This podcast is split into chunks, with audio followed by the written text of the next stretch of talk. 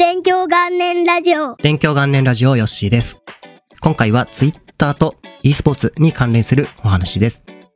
この1週間くらいで Twitter でいろいろなことが起きました。まずは Twitter が閲覧数に制限をかけるってことをしまして、これでですね、全然 Twitter 見れませんみたいな状況になってしまいました。この制限をかけた理由としてはいくつか報じられてますが、そもそも Twitter のデータにアクセスする API という仕組みの利用料金が高額になった結果、まあ、それを利用できない人が、ウェブサイトにこうプログラムでアクセスしてデータを取得するというですね、スクレーピングと呼ばれるんですが、そういう行為をみんながやって負荷が高くなったりしたために、まあ、その制限をかけたっていう話ですね。まあ、あとはサーバーのお金がこう払ってないとか、あとはもうボットとかそういうものを制限するためだとか、いろいろ理由が書かれていました。またこれと関連して、ツイートデックというパソコン向けのツールですね。公式のものなんですが、こちらの仕組みも変更されるということが起きました。これは自分がパソコンでツイッター見るときに、もう何年も使ってるツールでして、これはいろいろなデータをこう、横に並べて表示できるっていうのが見やすいツールです。タイムラインとかリスト機能とか、あと検索結果や通知などをですね、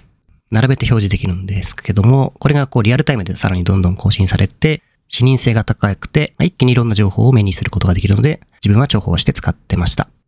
で、このツールが仕様変更されたりとか、閲覧数制限があったりして、この全くツイッターを見ることができないっていうのが2日間くらいありました。で、このツールがないとツイッターは自分は全然見る気にならなくてですね、ツイッターにアクセスするっていうこともかなり激減してしまった2日間だったんですが、まあ、その結果ですね、ツイッターで情報を集めるとか、何かの投稿して反応を見るとか、そういうことにすごく依存した生活をしていたんだなっていうのがよくわかりました。まあ、ツイッター自分は2007年の4月くらいから使ってるんで、もう完全にこう日常の生活の中に組み込まれてるものになってます。だからこれがないと、なんかもう通常の生活の一部がなくなってしまったような感じになっちゃうんで、なんかこう、引退して気概がなくした人まで言うと言い過ぎなんだけど、っとこれがないから、なんか無気力な感じが少し出てきちゃって、情報取れないし、みたいな反応も何もないしとか、っていう感じになりましたね。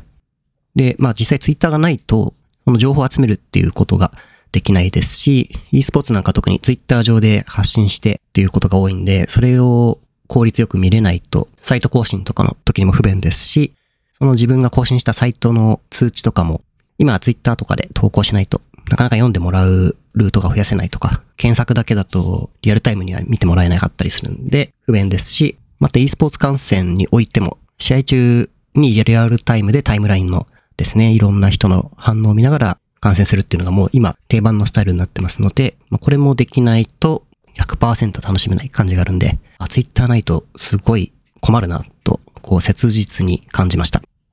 で、いろいろ代わりのサービスが紹介されていたり、Facebook とかインスタのメタ社がスレッズっていう新しい Twitter 風のアプリ出したりっていうことがありましたが、結局やっぱり Twitter ほどみんなが見ていてリアルタイムで書き込んでるっていうものが他にはないというか飛び抜けてるのが Twitter なんで、結局のところよほどの人数分散があってみんなが見ないものに Twitter がならない限りは、やはり Twitter に勝るものは今はないのかなというふうに思います。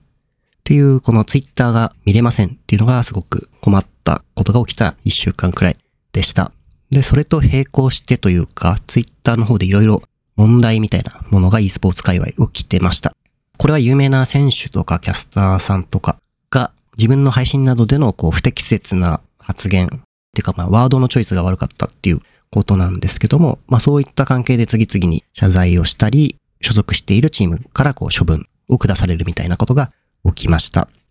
で、やはりこういうことがすごく増えてるなと思ってて、これはなぜかっていうと、やっぱり昔と違ってもう監視する目の数が違うなっていうのがありますね。そして、まあ世間的にもコンプライアンスとか差別に対する意識みたいなものも強くなってるので、何かあると、まあそれを見た人がこれは許せないみたいな感じで通報したりとか、騒ぎ立ったりとか、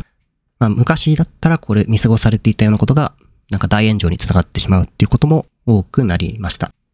昔は10万円かけて1対1やろうぜっていうような伝説の書き込みがありますけど、これも今だったらもう大問題になってるかもしれないですね。なのでツイッターで発信するのって少し、まあ難しいなっていうか、ちょっと気を使わないといけないような状況がすごく強くなってる感じがします。あと自分的に思うのは、こういう炎上するような過激な発言だけがリスクではなくて、日常的にこう、ネガティブなことを言ってたり、何かに対して文句言ってたりとか、有名人とかにこう攻撃的な投稿してたりとか、やっぱりこういうのも第三者から見ると、うわっと思ってなんかこう自分の中にこう負のエネルギーが入ってくる感じというか、こういうの見てると、うわ嫌だなと思って、結構そういうアカウントはミュートしてもう見ないようにしようっていうふうにしてしまうんですが、投稿する内容でどのようなこう受け止められ方をするかっていうのを考えないと自分の信用もこう失ってしまうような、しかも知らないところでっていうようなそういう状況になってると思ってます。で、自分も長く使ってるんで、こういろんな投稿して失敗してっていうのもあっていろいろ勉強しながら、改善しながらやってるんですが、今は基本的には、あの、とんでもないプレイが出てますよ、今と。すげえすげえっていう僕の大好きな実況ありますけど、その精神で基本的には前向きだったり、褒めることみたいなことを自分では書いてるように意識してます。あとはもう、まあ全く問題なさそうな、どうでもいいことですね。でもまあそれでも起こった反応とか、いかがなものかみたいなですね、反応が来てしまうこともあって、あ、こういうのもダメなんだとか、あ、失敗したなって思うこともあります。あとは、まあ自分でそう決めたにもかかわらず、なんかちょっと行き過ぎたことを書いてしまって、後で反省するみたいなことがあって、まあ未だにこう反省勉強して、ツイッターとか使ってるような感じです。なのでまあ今は正直もう発言しないで見てるだけっていうのが一番ノーリスクなんですけども、まあその一方で、ツイッターとかですね、SNS ってうまく活用すると、本来だったら起きなかったようなことが実現したり、何倍にもなって良い結果が返ってくるっていうこともあると思ってて、やはり自分としてはこれはリスクを取らないでというよりもうまく使ってプラスにしていくような使い方がしたいなと思ってます。ということで、まあ、簡単な話ではあったんですが、e スポーツと Twitter に関連するお話のポッドキャストでした。近況としましては、バロラントのですね、マスターズ東京という大型の日本で行われたオフラインの国際大会が終わりまして、今はアセンションリーグというですね、次の2024年、2025年のインターナショナルリーグに参戦する権利をかけた戦いっていうのをタイだったっけなで行われています。